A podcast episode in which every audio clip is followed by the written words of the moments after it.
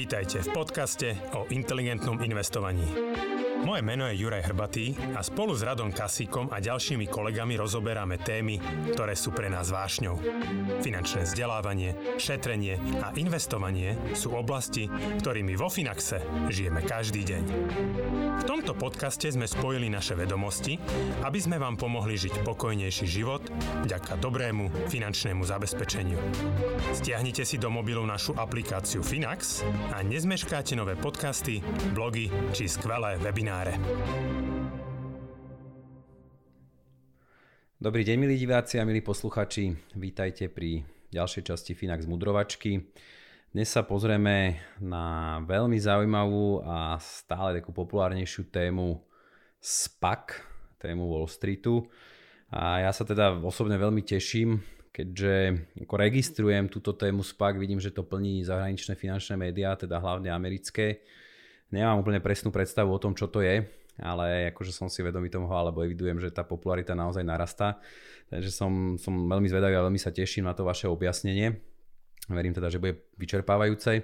Moje meno je Jaroslav Kasík a, a vítam tu tradičných hostí Jana Tonku a Jana Jursu. Ahojte páni.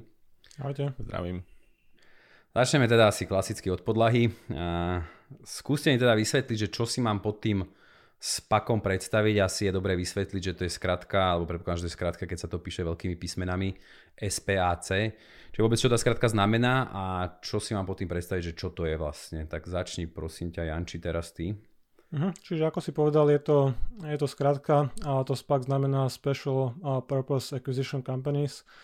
Čiže sú to nejaké spoločnosti, ktoré vyzbierajú peniaze od investorov, drobných investorov alebo nejakých iných a potom za tieto peniaze kúpia spoločnosť, nejakú inú, súkromnú, ktorá nie je na burze, s ktorou sa zlúčia. Je to v zásade ako taký tretí spôsob, ako dostať nejakú privátnu spoločnosť na burzu. Tie štandardné, častejšie dva, ktoré väčšina možno aj poslucháčov pozná, sú klasické IPO, kedy nejaká firma si najmä investičnú banku a spraví a uvedie nové akcie, vydá akcie a začnú sa obchodovať na burze a druhý spôsob je direct listing, to je to vlastne, čo sme nedávno videli pri spoločnosti Coinbase. A tretí spôsob, taký rozšírený, je práve SPAC, čiže vznikne nejaká firma, ktorá vyberie peniaze, povedzme 1 miliardu dolárov a následne takýto, takáto schránka, taká tá vlastne škrupinka s tými peniazmi chodí ako keby po trhu a snaží sa kúpiť nejakú zaujímavú firmu, s ktorou by sa zlúčila a vlastne takýmto spôsobom ju uviedla na burzu. By som doplnil, že teraz to predstaví tak, že je okolo toho nejaký jeden manažer, také nejaké akože veľké meno väčšinou, človek, ktorému sa vlastne potom ostatní investori vyzbierajú na ten pomyselný mešec, lebo majú dôveru v to, že on bude vedieť urobiť nejaký dobrý deal, nájsť zaujímavú spoločnosť a kúpiť zaujímavú časť tej spoločnosti. Vyzbierajú sa mu na ten mešec a potom on teda s tým svojim menom, s to nejakou svojou akože kredibilitou chodí a zháňa ten deal. Je to ešte na také doplnenie, lebo aj ten, ten nejaký sponzor, alebo ako sa to volá, je tam relatívne dôležitá súčasť toho celého. OK, však poďme si to teda trošku rozmeniť na drobné. A akože zhruba teda začínam chápať, alebo trošku sa orientujem. A ako, čo je potom taký možno rozdiel oproti nejakému fondu alebo nejakej holdingovej spoločnosti? Že prečo to akože má vlastné pomenovanie? A, a ako to asi zatiaľ stačí toto? Špecialita toho spakuje, že on naozaj vznikne čisto so zámerom vyťahnuť nejakú jednu privátnu spoločnosť na burzu. To je celé. To je úplne, že celá story toho. On nutne vždy kupuje práve jednu spoločnosť, s ktorou sa teda on vlastne zlúči, väčšinou teda preberie jej meno, vymyslí sa tomu nejaký ticker, ktorý sa zmení a tak ďalej a on ako keby sa transformuje už na tú, na tú spoločnosť, ktorú kupuje. Teda jediné, čo do tej transakcie, alebo teda dve veci, čo, ktoré dáva do tej transakcie ten SPAC, sú peniaze a zároveň druhá vec je ten listing na burze, že spoločnosť, ktorú takto kúpia, už nemusí prechádzať zložitým nejakým regulatorným procesom, predsa len ako ísť na burzu vyžaduje no, rôzne potvrdenia, účtovnú závierky, všetko možné, veľa reportingu a tak ďalej. Ale toto vlastne celé tá spoločnosť obíde a priamo takto cez merger sa stane teda členom, alebo teda spoločnosťou obchodovanou na burze. Čiže ten SPAC, on vlastne získava ten kapitál, tie peniaze na burze, že on vlastne akoby emituje svoje akcie na burze a tak získava to financovanie, že v zásade potom drží hotovosť a hľadá nejaký akvizičný cieľ, ktorý ako ste spomínali je teda jedna, jedna firma. Ano. Dôležitá súčasť toho ešte to, že počas toho času, keď uh, SPAC teda uh, hľadá, komu ten svoj mešec dá a koho to tak sebe vezme, tak počas toho času sa akcie toho SPACu obchodujú. Uh, nie je tam väčšinou nejaká ultraaktivita, lebo ako keby málo kedy sa mení tá, tá realita, hej, že stále ten manažér je ten istý, nejaké očakávania sa môžu ale zmeniť. Napríklad sa začne šepkať v médiách o tom, že ktorú spoločnosť teda ten SPAC ide kúpiť, s akou spoločnosťou sa ide spojiť. Vtedy akcie toho SPACu vedia, vedia vyskočiť o pár desiatok percent bez problémov. Je to taká, treba chápať celý tento SPACový biznis ako takú bublinoidnú aféru trošku, že naozaj sa na tom dá veľmi rýchlo zarobiť a veľmi rýchlo zhorieť. Presne. Ale teda, čo som chcel povedať, že teda tam sa akcie toho spaku sa medzičasom obchodujú, teda dá sa ich zbaviť, dajú sa predať hej, a aj predtým, ako sa tá, tá transakcia udeje. Možno ešte doplním, že tým, že to je vlastne postavené na mene toho manažera, toho sponzora, a častokrát na burze sú paralelne uvedených niekoľko spakov, spak 1, spak 2 a spak 3. A povedzme, keď prvý spraví nejakú dobrú akvizíciu a kúpi nejakú zaujímavú spoločnosť, a začnú sa obchodovať tieto ako keby akcie na burze, že už investori vedia, že vlastnia akcie tej kupovanej spoločnosti, tak vtedy je častokrát možné vidieť, že aj tie spaky, ktoré ešte držia len tú hotovosť, nejako prúčne narastú, lebo sú tam očakávania, že toto bol dobrý deal, asi ten človek je šikovný, má kontakty, dokáže spraviť aj ďalšie podobne dobre. A ešte taká otázka, že keď vlastne ten SPAC ide na tú burzu, ono sa dopredu nevie, čo bude kupovať hej, v budúcnosti. Tak. To nikto netuší. Akože väčšinou je deklarovaný nejaký ako všeobecný zámer a všeobecnosť toho zámeru si môžeme o, zadefinovať niekde od kúpime mladú zaujímavú technologickú firmu po tento SPAC má záujem kúpiť o, pod nejakého možného výrobcu elektrovozidel v budúcnosti a to je asi tak najkonkrétnejšie, k čomu sa väčšinou dá dostať. Čiže tí investori, keď e, reálne majú záujem o tie akcie SPACu, tak je to vyslovene postavené na ich dôvere voči tomu manažérovi, ako ste hovorili, že to ten sponzor, alebo teda postavené na dôvere voči osobe, ktorá za tým je, že teda má schopnosti nájsť a odhaliť nejakého budúceho víťaza alebo lídra, je nejakú, nejak, nejaký úspešný biznis plán, projekt a podobne. Presne tak a k tomu sa ale ešte pripája druhá strana a to je to, že do istej miery je relatívne ľahké z toho utiecť, dlhý čas ešte. Tie akcie sa dajú, kým k tomu dealu nedôjde, tie akcie sa dajú predať. Keď už k tomu dealu má dôjsť, tak o, tí akcionári z paku vo väčšine prípadov majú možnosť ako keby vytiahnuť tie peniaze, ktoré tam dali, ak by sa im ten daný deal nepáčil. Vo väčšine prípadov ale to je také, že tu ako keby málo kedy sú tí, tí investori v SPACu negatívne prekvapení z toho, že do čoho sa tie peniaze idú dať. Väčšina negatívnych prekvapení príde až potom, keď sa so spoločnosťou spoja a zistia, že tie spoločnosti majú naozaj ledva hmlistú predstavu o tom, čo chcú robiť. Hej. Takže ako keby ale je tu tá ochrana ešte predtým, kým k tomu dealu dôjde, že tie peniaze viem vybrať, dá sa povedať, že v plnej výške do veľkej miery často a prišiel som akurát do nejakú hodnotu peňazí v čase, že som ten rok ich mohol mať niečom inom. A akože tam je aj nejaká odmena tomu manažerovi, že lebo ja si to stále tak predstavím, že mám nejaký akvizičný cieľ, tak ako väčšinou sa to možno riešilo doposiaľ cez, cez nejaké fondy alebo potom cez nejaký skôr venture capital, kde som vkladal vlastné peniaze alebo cez, cez nejakú takú známejšiu venture capital firmu. A tu je akoby taká, alebo kde je tá motivácia toho manažera, že čo on z toho získava? Akože chápem, že, ale väčšinou je to nejaký ten management fee, hej, alebo nejaký podiel na tom, na tom výnose. Áno, v tomto prípade to je veľmi lukratívny biznis pre toho sponzora. A zvyčajne, alebo taký štandard je, že cirka 20% toho spaku, a, alebo teda tej kupovanej spoločnosti bude vlastniť ten sponzor. Čiže zatiaľ čo drobní investori povedzme kupujú štandardne akcie v tom spaku za nejakých 10 dolárov za kus, a, tak ten, ten sponzor, ten manažer, tá známa osoba, ktorá tomu dáva nejakú kredibilitu tvára, teda nádej do budúcnosti a dokáže tieto akcie získať povedzme za 1 cent, čiže za nejakú jednu tisícinu.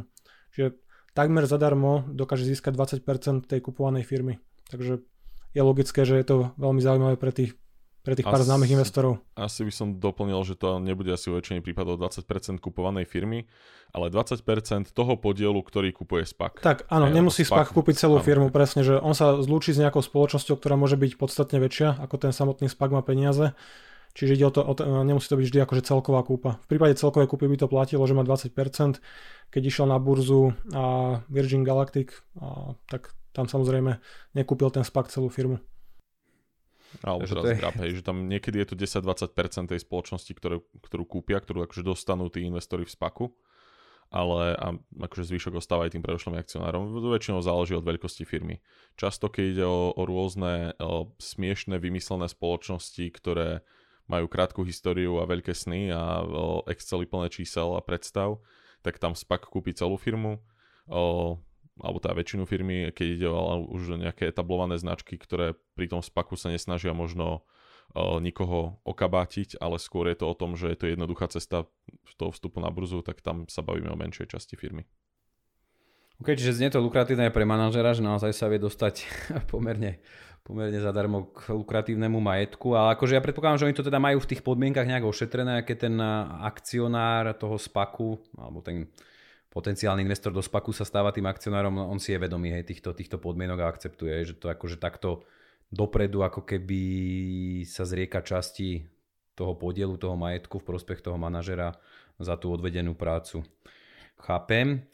A aby sme teda nechodili o to, okolo tej horúcej kaše, však vy ste tu už teda nejaké mená spomenuli. A je, alebo ktorý je taký najznámejší spak, čo by mohli aj slovenskí poslucháči a diváci poznať? Je také niečo? No, Nikola. O, to bola Tesla kamionov, keď to zjednodušene poviem. Bol to považované, ako to možno sa dá mm, povedať s troškou zjednodušenia, že to aj tú spakovú mániu nie že odštartovalo, ale výrazne teda ju viac rozbehlo. Mm, to bol mm, počiatočne veľký úspech, aj tam akcie vyrastli na násobky, Janči povie presnejšie. A, ale Pozerám sa teraz na graf, tam sa, pádu. Aj začali sa obchodovať pri tých 10 dolároch cirka a v priebehu niekoľkých mesiacov sa dostali k 90 takže 9 násobok a dneska sú 12, takže a osud mnohých spoločností, ktoré sa takouto spoločnosť, takouto, mm, takýmto spôsobom dostali na burzu. A je teda aj nejaký úspešný spak vyslovene, že ktorý dokázal dodať to, čo kvázi tie spaky slubujú alebo majú, aj, že čiže je to naozaj investícia, však všetci asi akceptujú, že to je vysokoriziková investícia, ale že teda aj priniesla to želané naozaj objavila nejakú atraktívnu firmu, ktorá dneska proste má úspešný biznis model a obraty rastú. Ako z tých úspešnejších, keď sa pozerám teraz na, na tie samozrejme známe mená, a, tak je to americký DraftKings, čiže nejaká stávkovacia platforma, a, nazvime zje, trošku zjednodušenie. A vlastne táto, táto spoločnosť sa dneska obchoduje na burze a pri cene niekde okolo 60 dolárov za akciu, čiže povedzme 6 násobok od toho svojho IPO alebo toho zlúčenia s tým spakom, ktorý uvedol na burzu. A takú možno relatívne úspešnú a by sme mohli považovať aj Virgin Galactic, ale to iba pre tých investorov, ktorí kúpili ten SPAC ešte možno za tú cenu niekde 10-15 dolárov za akciu. Virgin, Virgin Galactic dneska je niekde okolo 24 dolárov za akciu. V minulom roku bol okolo 60. To stále z desiatich, že oni väčšinou Začínajú na 10? 10 Väčšinou to je taký štandard, že pri 10 vydávaš akcie. Jednoducho sa to ráta. Viem, že úspešný bol aj uh, Quantum Scape, alebo tak nejak sa volali, oni vyrábali batérie podľa mňa. A tam posledné dní len som niekde registroval, že short sellery sa do nich pustili, že nie je uh, všetko tak, ako sa tvárili. Uh, to je pri spakoch relatívne častá story. No. Ale viem, že oni boli chvíľu najúspešnejší spak z tých nedávnych. Virgin Galactic sa čomu venuje? Uh, privátnym komerčným letom do vesmíru. Čiže, čiže tak by som to To je Richard okay. Branson, taký, taký no, britský podnikateľ. Virgin to už všetko. toho už poznám. Virgin, hej. A akože keď vás tak počúvam, tak ako hľadám také tie dôvody, lebo ešte možno predtým, než sa spýtam tú otázku, sa opýtam, že tak ja som uvedol, že oni boomujú, hej, že, že narastá tá popularita. Viete to nejakým spôsobom aj podložiť číslami, že či to len ja mám taký pocit, že si to začali médiá, novinári všímať, alebo je to naozaj tak? Ten rast je pomerne veľký, potom pozrieme sa na nejaké čísla za posledných 12 mesiacov a spaky vybrali okolo 170 miliard dolárov, čiže nie je úplne malý balík. A hlavne zaujímavý ten medziročný rast, že keď sa pozrieme na rok 2019, a vtedy bolo nejakých 40, 30-40 miliard vybraných akože spak, na, na spakoch a zatiaľ čo v minulom roku to už bolo niekde cez 90 miliard dolárov ako za 2020. Prvý kvartál tohto roka tiež je celkom aktívny a celkový počet tých uh, uvedený na burzu, čiže SPAC IPO z minulom roku bol niekde okolo 250-248, takže áno, je to, je to pomerne rastúce. A tá krivka oproti minulým rokom a vždy to vyzerá, že tak cirka 4 až 5 násobok roku 2019 bol minulý rok. Hej, naozaj predtým to bolo bežné, že o, myslím 2018 alebo tak bolo nejakých 28 alebo také niečo, 2019 40 alebo 50, je, že naozaj tu sa bavíme za minulý rok o enormnom náraste. A, a to jedna vec viete... je, že čo sú spaky, ešte by som doplnil, jedna vec je, že koľko spakov ako keby spravilo ten tzv. despak, sa tomu hovorí, keď spravia tú transakciu. To je všetko plné takých celkom divných pojmov toto. No ale, ale e, druhá vec je, že koľko ich teraz je vôbec na burze pripravených tých mešcov, ktoré čakajú na to, aby našli niečo. A tam je možno ešte väčší problém, dá sa povedať, že hrozne veľa spoločností teraz, alebo teda takýchto špeciálne vytvorených spoločností chodí po trhu a hľadá, aký akože e, nápad by vedeli predať, že táto firma je super a má brutálnu budúcnosť. A možno aj tým, že tých nápadov a malých rozbehnutých zaujímavých firiem nie je tak veľa, ako alebo teda týchto spakov je násobne viac javne, tak uh, vedie to k veľmi prehnaným valuáciám miestami a o strašne prepáleným plánom a snom, ktoré tie spaky sľubujú. A ono, ono asi ako dlho je tento fenomén na trhu, alebo že si kedy nejaké prvé spaky, kedy začali vznikať, že to je otázka možno posledných 5 rokov, alebo aj ďalej do histórie? Podľa mňa principiálne to je akože vec dekád asi.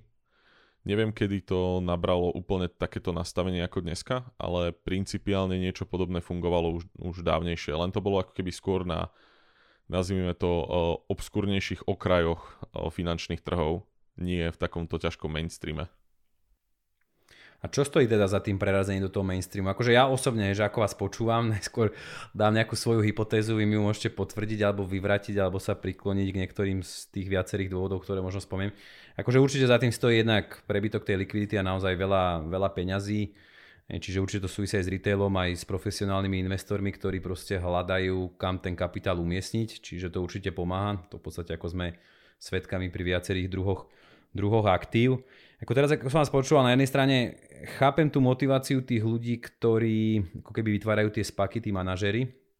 A, čiže určite tam z môjho pohľadu, a to mi vrajím potvrďte alebo vyvráte, je výhodou nejaká nižšia regulácia, čiže možno jednoduchšie získanie tých peňazí aj také možno menšia administratívna náročnosť alebo vôbec nejaké obmedzenia ohľadom ich použitia, že dopredu vlastne nemusím vedieť, na čo to použijem. A, a trošku ako stále som taký prekvapený z tej druhej strany, že taká slepá dôvera tých ľudí len v nejaké meno, mm, aj vzhľadom na to, že tých škandálov, možno tých veľkých mien pravidelne pribúda alebo sa pravidelne objavujú. A že práve tí drobní investori, čím tam neprekáža to, že tá regulácia je nižšia. Ja viem, že tá vidina, tá chamtivosť ziskuje zasa, zasa veľmi, veľmi silné pokušenie a proste vyzia to, že naozaj behom pár rokov dokážem z 10 násobiť treba hodnotu investície. Čiže skúste mi takto akože v tomto smere, čo som tak, takú polemiku vyvolal, kde je ten váš názor a, a začneme týmto, ja sa potom ešte opýtam dodatočnú otázku k tomu. Nie je to prvý ani posledný krát asi v týchto mudrovačkách, čo povieme, že retailu zjavne absencia regulácie nevadí, najmä keď ide presne o vidinu násobného zisku. že to je, či to vidíme v naháňačkách GameStopu alebo rôznych iných vecí, o ktorých niekto tweetne, alebo to vidíme v naháňaní sa za derivátmi, ktorým absolútne ľudia nerozumejú, ale niekto, koho poznajú, cez ne zarobil, alebo vlastne až po krypto. Absencia regulácie väčšinou e, malým investorom nevadí do toho momentu, kým o tie peniaze neprídu. Hej, profesionálni investori môžu do viac rizikových vecí investovať kvôli tomu, že je predpoklad, že si uvedomujú rizika a keď si ich neuvedomujú, tak je to ich problém, lebo sú za to oni sami zodpovední. Pravidlá na ochranu retailu fungujú presne preto, aby ľudia neodhadli zle pomer výnosu a rizika, ktoré podstupujú a ono často ho odhadnú veľmi zle. A potom ostanú oči prepláč a kričanie, prečo s tým regulátori, politici a niekto každý iný niečo nerobí. Takže takto by som to asi zhrnul, čo sa týka toho retailu, ale že prečo, alebo kde vznikajú tie motivácie retailu do toho ísť. Jedna vec je chamtivosť, a druhá vec je aj to, a taká tradičná, aj všetci sme do istej miery chamtiví, niekto viac, niekto menej a niekto si pri tom uvedomuje tie rizika, niekto nie. Ale čo je na tom zaujímavé alebo iné oproti bežným you know, IPOs, je, že klasický retailový trader sa veľmi nemá šancu dostať k IPO. Keď vstupuje nejaký Facebook na burzu napríklad, alebo no, akákoľvek, no, čo si vyberieme z dnešných spoločností, ktoré išli na burzu cez IPO, tak tie o, primár, akcie v rámci primárneho úpisu sa väčšinou dostanú k inštitucionálnym investorom, k investičným bankám, veľkým fondom a tak ďalej. Tam o, ja, Jan Jursa niekde proste zo Slovenska nemám šancu sa k tomu dostať. Kúpiť si ale podiel v SPAKu, potom už ako on teda vznikol a nejak sa obchoduje na tej burze, to viem, hej, to sa relatívne dá. Niekde je to likvidnejšie viac, niekde menej, ale viem sa k tomu dostať ako retail, ako naozaj náhodný človek, ktorý si od toho dá zo pár akcií. A to je polka to, tej príťažlivosti. Že sa viem dostať k veciam, ku ktorým ja bežne nemám prístup a mám tam k tomu teda ešte tú vidinu hej, x násobného zárobku. Čiže je to podľa vás ako keby taký ďalší prvok naozaj, že a také tie liberalizácie investícií, aj, že jednak už mali sme tu nejaký Robinhood, aj úplne že lacné, lacné, veľmi dostupné investovanie. Čiže v takom konečnom dôsledku, že naozaj robíme zo širokých más v podstate investorov a účastníkov Wall Streetu, nechcem povedať rovno, že vlkov z Wall Street, ale ja predpokladám, no, že mnohí tí ľudia sa tak cítia. aktívnych investorov. To je, to je trochu problém v tom, že my z nich robíme aktívnych investorov, aj keď nie sú akože, o, vedomosťami, ale najmä schopnosťou znášať riziko o, akože schopní, alebo nie je to vhodné, aby boli takto aktívni investori. Je, že sú ľudia, ktorí naozaj do niečoho, čo môže ísť do nuly, vpalia polku svojich úspor. Je, to nie, neznie ako najlepšia stratégia na Zeme guli. Ale áno, toto je čistý prejav tej väčšej demokratizácie o finančných trhov. A bolo to akože doposiaľ aj tak, že keď prišiel nejaké, alebo keď prišlo nejaké zvučnejšie meno so spakom na burzu, je, že teraz ten minulý rok bol taký trošku pobláznený, nie, možno to pokračuje aj teraz, ale čak akože čo ste tu hovorili, tie čísla aj napríklad tej Nikoli, tak trošku sa to zreálnilo alebo vrátilo na zem. A, že automaticky znamenalo, keď zvučnejšie meno prišlo s nejakým spakom, tak hneď tá cena vystrelila? Vlastne, že sa to vydalo treba za tých 10 dolárov a každý z nich proste, keď za tým je trošku lepšie meno, rástol? A teraz myslíš meno spoločnosti alebo meno toho manažera? Toho sponzora asi. Hej.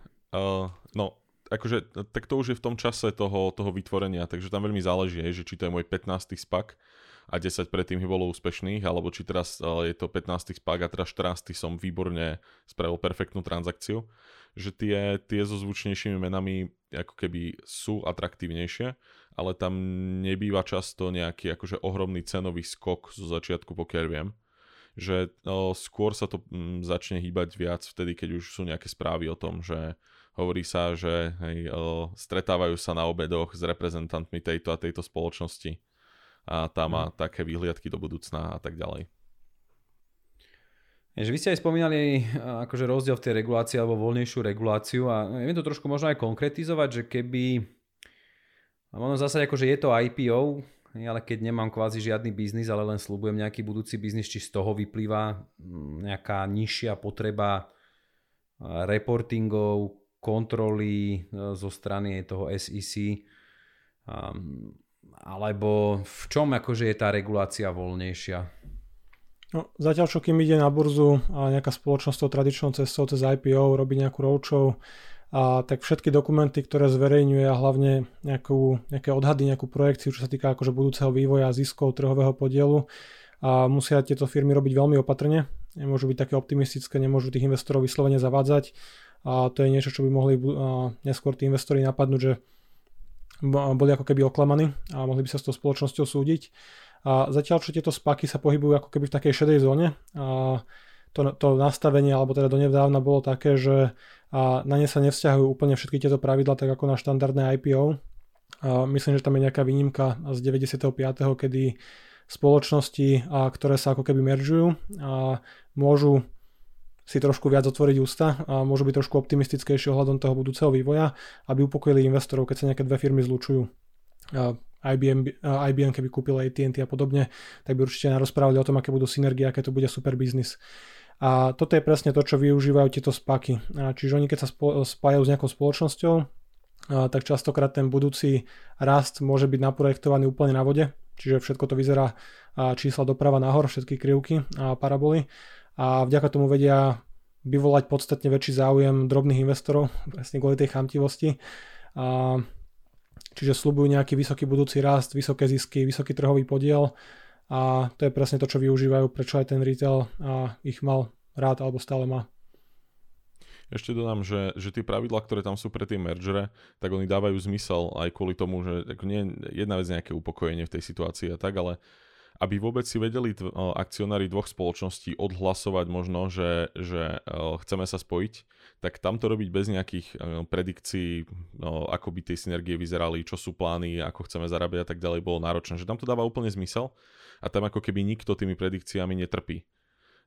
Tu je ten problém, že tu naozaj sú rôzne malé spoločnosti, ktoré nasľubujú, že, že budú mať gigantické miliardy v tržbách nejaké pekné porovnanie som videl, asi Wall Street Journal, alebo kto to písal, že uh, už teraz bol nejakých 5 spakov elektrických, akože výrobcov elektromobilov, ktorí povedali, alebo naprojektovali, že potom ako zarobia prvý dolár, tak do nejakých, myslím, že 7 rokov zarobia 10 miliard.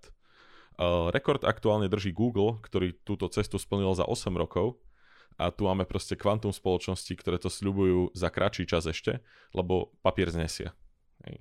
A to je celý ten rozdiel, že pri IPOs to, čo ja poviem do budúcna, ja som za to normálne právne zodpovedný, že niekto by ma mohol, preto väčšina spoločností pri IPOs ani nedáva nejaké budúce predpovede o tržbách do, tých, do tej dokumentácie, nejaké záväzné tvrdenia veľmi, lebo sú proste za ne zodpovední a naozaj by mohli akcionári žalovať.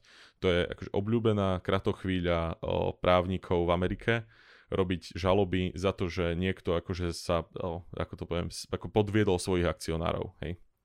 A naozaj tam sú obrovské právne firmy, ktoré hľadajú, že kde všade, kto by sa dal za čo proste zažalovať, že podviedol svojich akcionárov.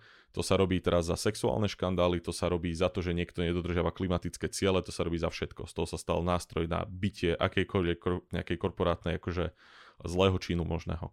No a v tejto situácii, keby nejaká firma počas IPO povedala, že niečo dosiahne a nedosiahla by to, tak to naozaj by mala armádu právnických firiem, ktoré by sa len trhali o akcionárov, aby ich mohli reprezentovať. Pri tých spakoch donedávna teda bol zvyk, že o, platí tam táto mergerová výnimka zjednodušene povedané a tým pádom oni mohli nasľubovať čo chcú. Avšak to sa teda začalo teraz meniť, lebo klasicky vždy, keď príde nejaká bublina, tak niekoľko rokov regulátori sa tvária, že sa nič nedeje a potom ako sa niekde vyplieska pár desiatok miliard dolárov, tak potom sa prebudia a stalo sa tak aj teraz a SEC začalo na niekoľkých frontoch vlastne bojovať proti spakom. Jeden z nich je aj to, že ohlásili, že proste zle sa pozerajú tieto firmy na tento zákon a tá výnimka je napísaná tak cieľene relatívne vágne. Je to do veľkej miery na interpretácii a potom ako to hlavný regulatórny orgán burzy povie, tak, že to vlastne chápete zle a platí to takto, tak je ťažké sa vyhovárať, že to ja som netušil a tu predsa tá výnimka nejako platí. Takže ako keby uh, možno m, tú jednu časť toho, tej príťažlivosti tých spakov, a to sú tie naprojektované gigantické tržby, tak to už nebudú môcť spaky takto hovoriť ako teraz.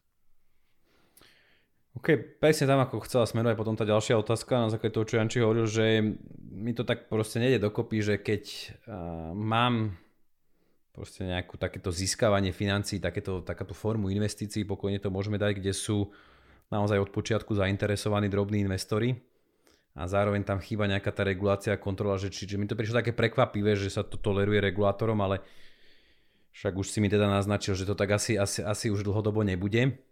Čiže možno, možno taká tá posledná téma je nejaký ten výhľad, či teda blížime sa do stavu, kedy zasa tá moda spakov upadne, hej, že počet ich klesne.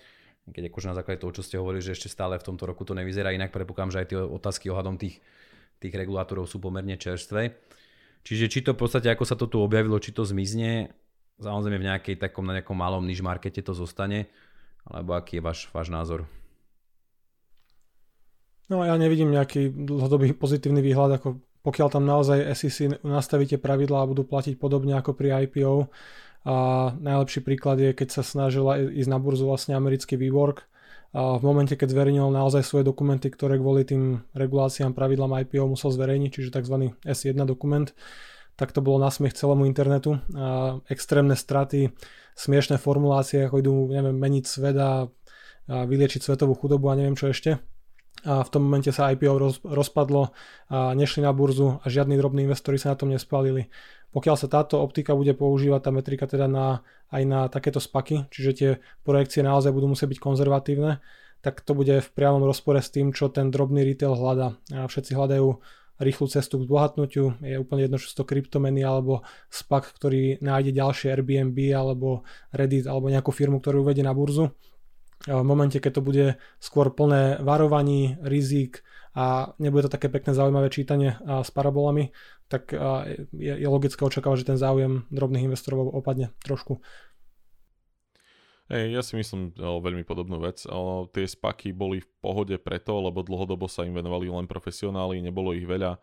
Ako keby regulátor nemal dôvod dupať po niečom, čo nespôsobovalo o, to, alebo teda neboli to, nebolo to používané na niečo, na čo to nemalo pôvodne byť. Hej.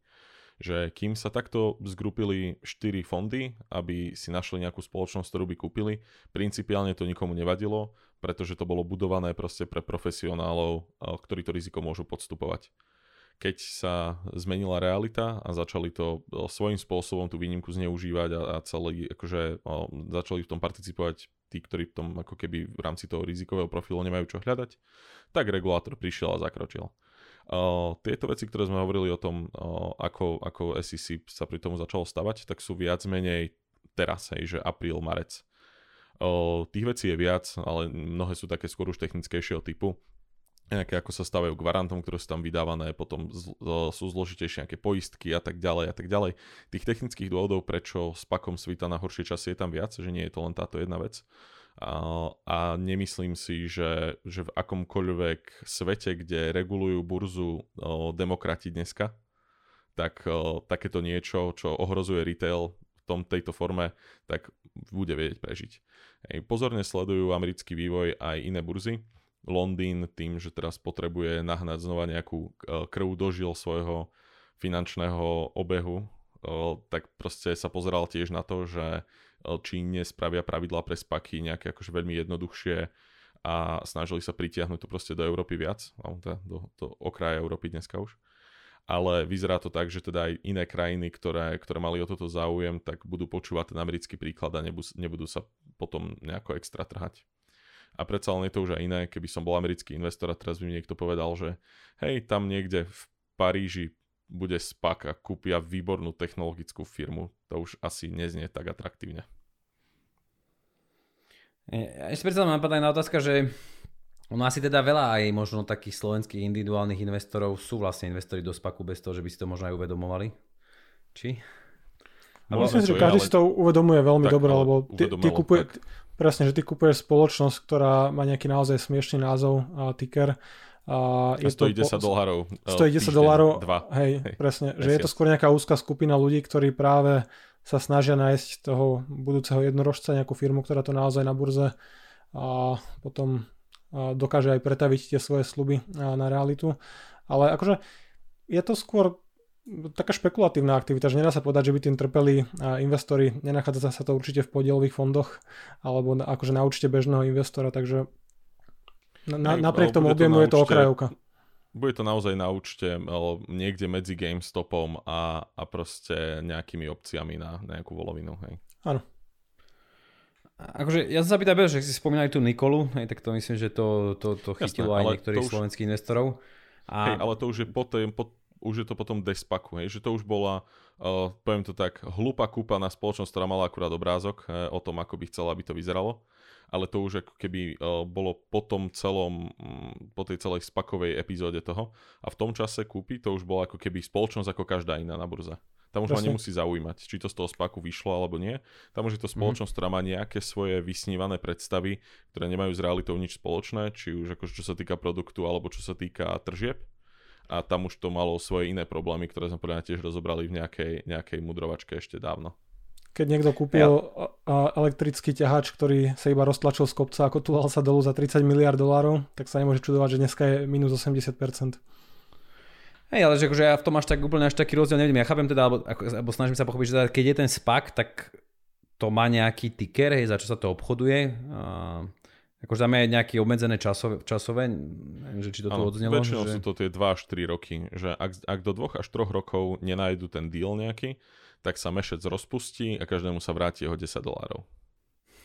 A keď teda oni prevezmu nejakú spoločnosť, ako to bolo v prípade tejto Nikoli, čiže to ostáva ako keby, jak by som to nazval, tá entita zachovaná, len treba zmeniť ten ticker, alebo mení sa niečo aj z pohľadu regulácie, že Zmení sa ticker. Akože z pohľadu teba ako investora vlastnil si SPAC, vlastnil si nejaké akcie a chvíľku tam uvidíš namiesto toho smiešného názvu tam uvidíš NKL a asi akcionár Nikoli.